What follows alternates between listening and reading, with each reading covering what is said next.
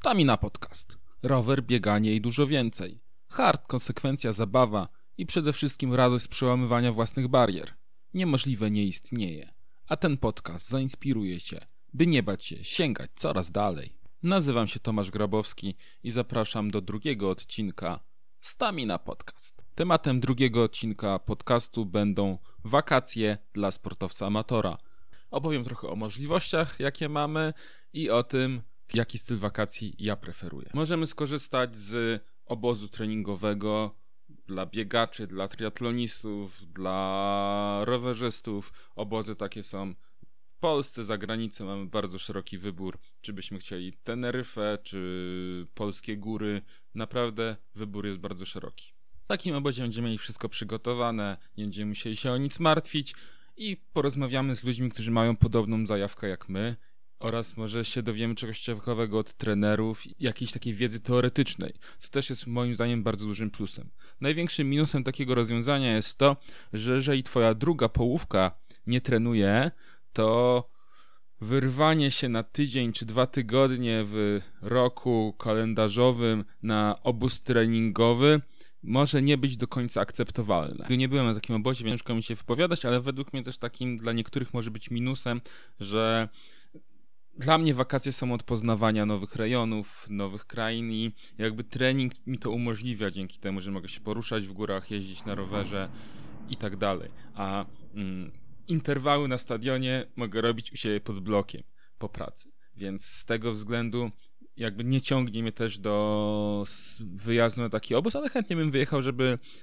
najbardziej chyba, żeby się spotkać i obcować z ludźmi, którzy też biegają, jeżdżą na rowerze i można się nauczyć wiele ciekawych rzeczy około treningowych, na przykład jak się rozciągać, jakich ćwiczeń uzupełniających e, u, jakie ćwiczenia uzupełniające stosować, bo według mnie tego najbardziej brakuje, bo treningi, plany treningowe są w internecie, w książkach, można wziąć trenera, ale ćwiczenia na przykład na bolące ścięgno Achillesa, czy na problem z kolanem, czy na wzmocnienie obręczy barkowej, czy miednicy.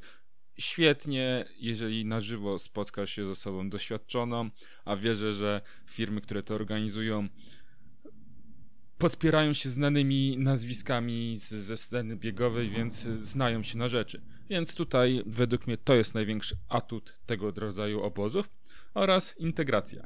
A w ramach wakacji staram się połączyć zarówno świat rodzinny, jak i swoją zajawkę sportową. Dlatego wybieramy ładne miejsca, w których można zarówno poleżeć na plaży, jak i ja jestem w stanie coś ciekawego zrobić sportowo.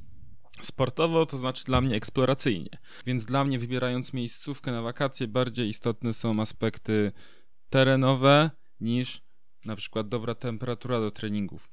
Wiadomo, że jak jadę z rodziną na wakacje, zależy nam na tym, żeby było ciepło, ładnie, słonecznie, a to nie są wymarzone warunki do trenowania.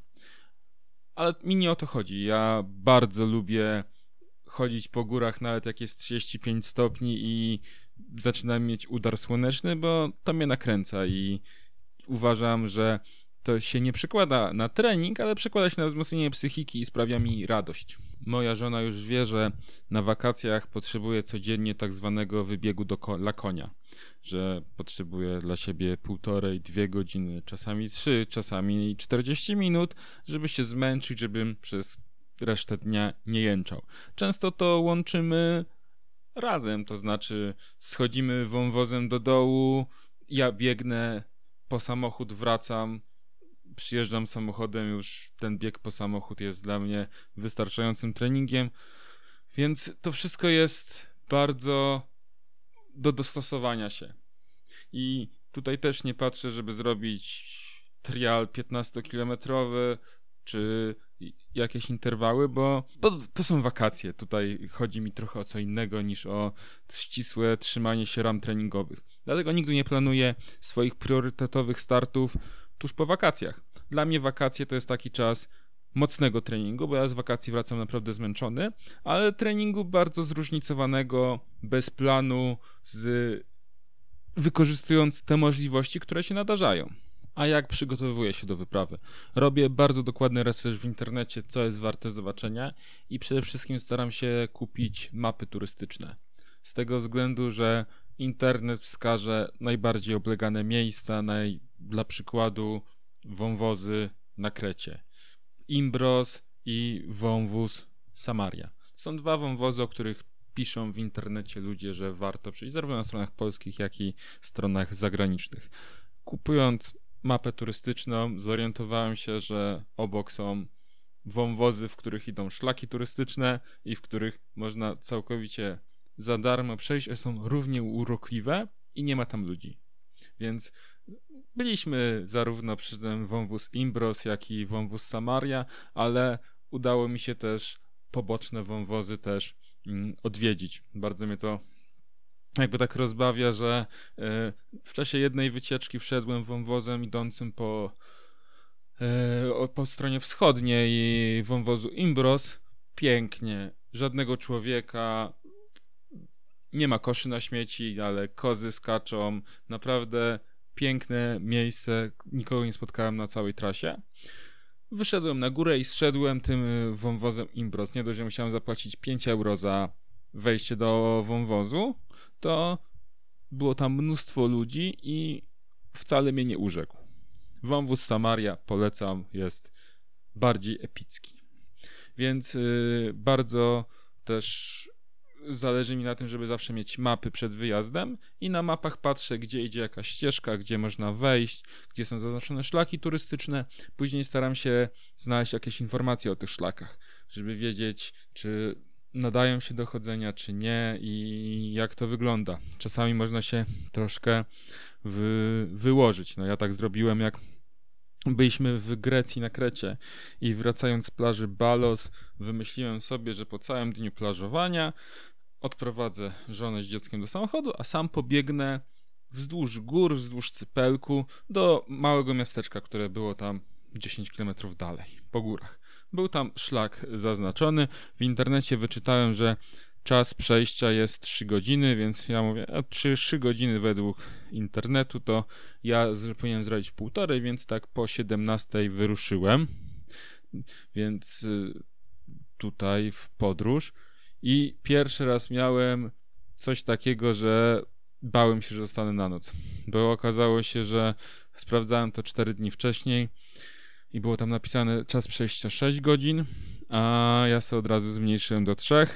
A jak już tego samego dnia miałem tam iść, to sobie pomyślałem, że 3 to półtorej, więc, więc y, już naprawdę, a nie miałem żadnej czołówki ni nic. A szlaki zaznaczone bardzo słabo, ale przynajmniej nie ma żadnego turysty na nich. To jest piękne, jak człowiek idzie 8 km po pięknych górach i nie ma żadnego turysty. Czasami gubi szlak, stara się go znaleźć, więc naprawdę tym się różnią góry za granicą, czy na przykład w Chorwacji. No, nie byłem może w takim turystycznym, turystycznym czasie, bo byłem w wakacje, gdzie temperatura była dość wysoka, ale naprawdę ludzi na szlakach, szczególnie tych mniej uczęszczanych, nie, nie, nie idących na najwyższe góry, nie ma. Tam, gdzie można wjechać samochodem, jest dużo więcej, ale tam, gdzie na piechotę człowiek idzie sam, co jest po prostu piękne i trochę niewyobrażalne w polskich Tatrach, które uważam za piękne góry, ale ze względu na ilość turystów nie chodzę tam. Ogólnie turyści są w stanie wszystko zepsuć i cały efekt pięknego miejsca. No, dla przykładu w Chorwacji pojechaliśmy na wodospady Krka. Naprawdę na zdjęciach piękne. Ale jeżeli się przy wodospadach stoi jak w, na bazarze, jak na stadionie, że tam ciężko było zrobić zdjęcie, żeby nie było 10 osób obok, to po prostu po dwóch godzinach tam ja byłem zmęczony i, i ładniej to wygląda na zdjęciach. Więc według mnie jest łatwiej znaleźć na mapie jakieś ciekawe miejsce, wejść, zobaczyć, niż iść do tych oklepanych miejsc, które są i w których jest tysiąc ludzi, żeby po prostu odhaczyć. No. Choć to wszystko zależy gdzie, bo na przykład w, jak teraz w Alpach koło Gardy yy, w maju turystów na sztakach bardzo niewielu i jak się obawiałem, że na wiaferatach będą kolejki, co miałem informacje z internetu, że bywają, to pojedyncze osoby tylko spotykałem. Może ze względu na to, że to nie był sezon, ale no, też bardzo polecam e, też rejon e, właśnie gardy ze względu na, na brak ludzi i na ogrom tych gór, bo to jest piękne w Alpach, że tam nawet na Google'ach nie mam drogi, na mapie trekkingowej, turystycznej była droga i dało się tam wjechać samochodem, na końcu był parking i na ponad 1000 metrów wjeżdżaliśmy samochodem, gdzie mogliśmy rozpoczynać trekking. Co jest bardzo dobre z małymi dziećmi, gdzie człowiek nie może od razu, e, nie może, nie, nie, nie, nie, nie ma takiego zasięgu, albo nie chce całodniowych wycieczek robić.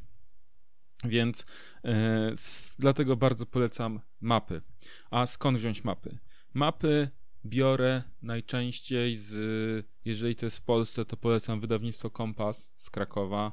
Mają swoją stronę internetową, gdzie sprzedają mapy i naprawdę są najlepsze. A najlepsza mapa to wcale nie taka, która najładniej wygląda, jest zalaminowana, piękna i w ogóle, tylko to jest taka, na której się wszystko zgadza. To znaczy, drogi sam są, gdzie są drogi, poziomice są dobrze zaznaczone i po prostu jak jest droga czy ścieżka, to wiesz, że ona jest i że tamtędy przejdziesz. A z innymi wydawnictwami bywa różnie. Tutaj Kompas specjalizuje się w mapach do y, turystycznych, więc y, polecam i naprawdę to jest najwyższy level w, w Polsce. Odnośnie map do innych państw. To jest tak, że y, na przykład Czechy są zmapowane, że są poszatkowane i możesz kupić każdy rejon Czech. Idziesz do map, do, do, do księgarni, masz mapę z numerkami, całą, całe Czechy podzielone na kwadraty, które mają swoje numerki i prosisz numerki map ten, ten, ten i ten. Niestety Polska czegoś takiego nie ma. Zagraniczne mapy kupuję albo standardowo w jakichś dużych księgarniach internetowych, a jak nie możesz czegoś znaleźć, to polecam. Jest księgarnia w Białym Stoku, internetowa również, mapy Białystok, jak wpiszecie w Google'ach to wam znajdzie.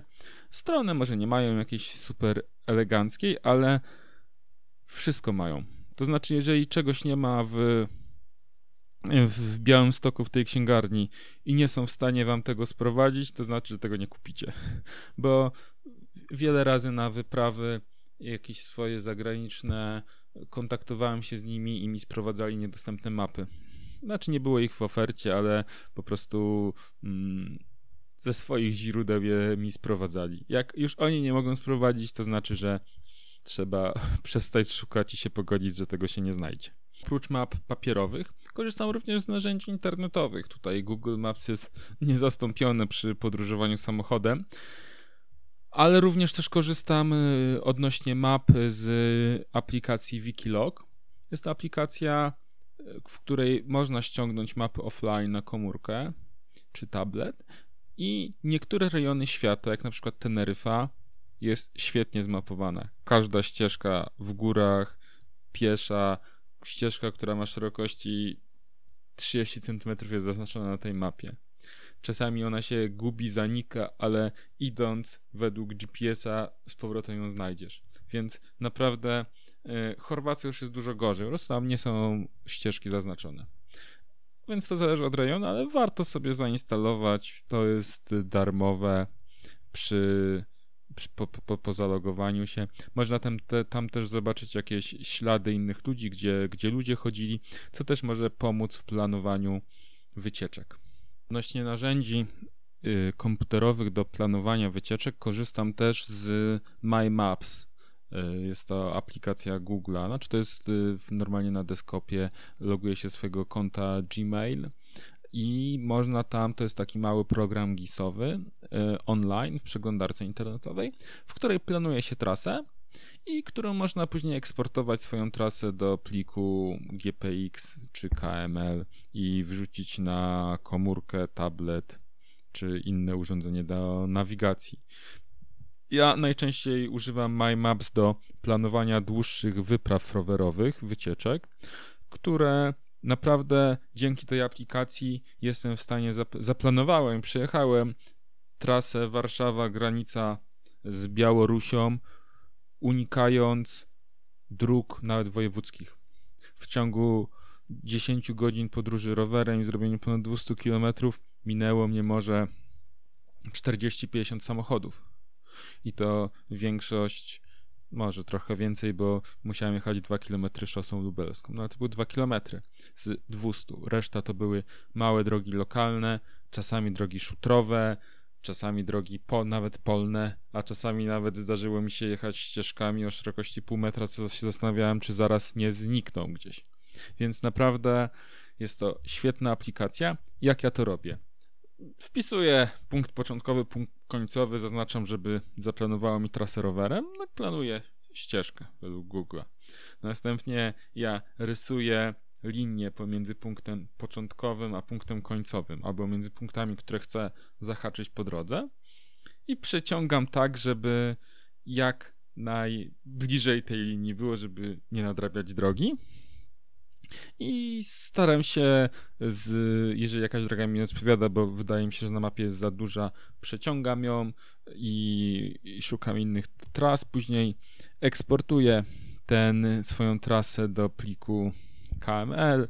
W darmowym programie, na przykład GPS Bubble, y, konwertuję ten plik do GPX-a, a następnie już wrzucam do swojego starego, poczciwego zegarka Garmin 310 i również mając plik GPX podłączam mapy z geoportalu i drukuję również mapy dla siebie, bo ja po prostu kocham mapy. A mapy podłączam w no, darmowym programie GIS-owym QGIS. To znaczy podłączam. To nie jest trudne, teraz nie będę tego tłumaczył. To nie jest trudne. W internecie jest sporo tutoriali. Podłączam podkład map z geoportalu i wrzucam swojego przygotowanego GPX-a w tej aplikacji My Maps i później drukuję. Trasa mniej więcej jest tak, że długość 10-12 km można zmieścić na jednej mapie A4, więc trasa Warszawa-Białystok to jest 20 kartek A4. Skala mapy to jest 1 do 30-35 tysięcy, zależy jak to formatuje później do wydruku. Ale to już jest taka skala, na której widać drogi, można się zorientować i można nawigować na rowerze. Ja osobiście z tego dużo mniej korzystam, ale, ale też zdarza mi się zerkać na segmenty na strawie. Dzięki temu też jakieś ciekawe podjazdy czy jakieś epickie wyzwania można podejmować. Przecież wejść do pierwszej dziesiątki na segmencie gdzieś za granicą to też jest radość. Oprócz eksploracji takiej turystycznej w wyjazdach, szukam lokalnych zawodów, bo dla mnie nie ma nic fajniejszego i poznawanie nowej kultury poprzez na przykład uczestnictwo w zawodach biegowych. I nie muszą być to jakieś epickie zawody, na których człowiek się przygotowuje cały sezon. Mogą być to zarówno parkrany pięciokilometrowe. Jeżeli jedziesz gdzieś do miasta i wiesz, że jest tam parkran, wystartuj w parkranie, bo poznasz ludzi, porozmawiasz, zobaczysz jak, jak tam ludzie biegają i to jest zresztą modne i można się pochwalić na Facebooku, że się startowało w biegu za granicą. Dlatego ja też planując wakacje, później przeglądam strony internetowe w poszukiwaniu biegów e, w okolicy e, czy wszelkiego rodzaju zawodów sportowych, w których mogę wziąć udział. Wakacje traktuję jako miejsce, w którym mogę trenować dużo treningu uzupełniającego.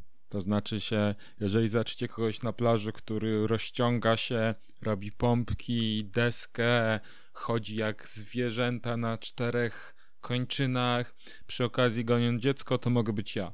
Ponieważ e, tutaj też mm, ja nie lubię leżeć na plaży, ale no ze względu na żonę i dziecko, to czasami takie, taką formę rekreacji też, też uprawiam. Ale staram się tutaj bardzo urozmaicić się sobie właśnie ćwiczeniami fizycznymi. Tutaj nie ma się co wstydzić. Ja dużo się rozciągam, siedzę w przykucu, robię przysiady, pompki, przysiady na jednej nodze, bawię się w parkura i robienie przewrotów, czy zabawy w wodzie, więc tutaj naprawdę można się tak pobawić i na pewno będzie to w gruncie rzeczy na, na plus dla naszego rozwoju sportowego. I tak samo jak wspomniałem na początku, te wszystkie rzeczy, które robię na wakacjach, one nie są ściśle pod plan treningowy, bo dla mnie wakacje to jest jednak zabawa, chęć poznania nowych kultur, nowych miejsc, spędzenia czasu z rodziną, ale to się zupełnie nie wyklucza z zabawą sportową. A wydaje mi się, że przy naszym poziomie amatorskim takie dwutygodniowe wczasy, gdzie człowiek pochodzi po górach, pobiega po górach, zmęczy się nawet za bardzo, nie zdąży się zregenerować, będzie uprawiał, będzie robił dużo ćwiczeń uzupełniających, wpłyną w dłuższym czasie pozytywnie na naszą formę.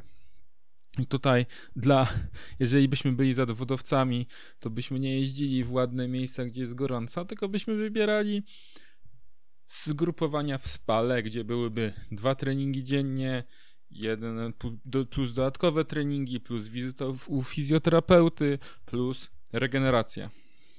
Abyśmy nic nie zobaczyli.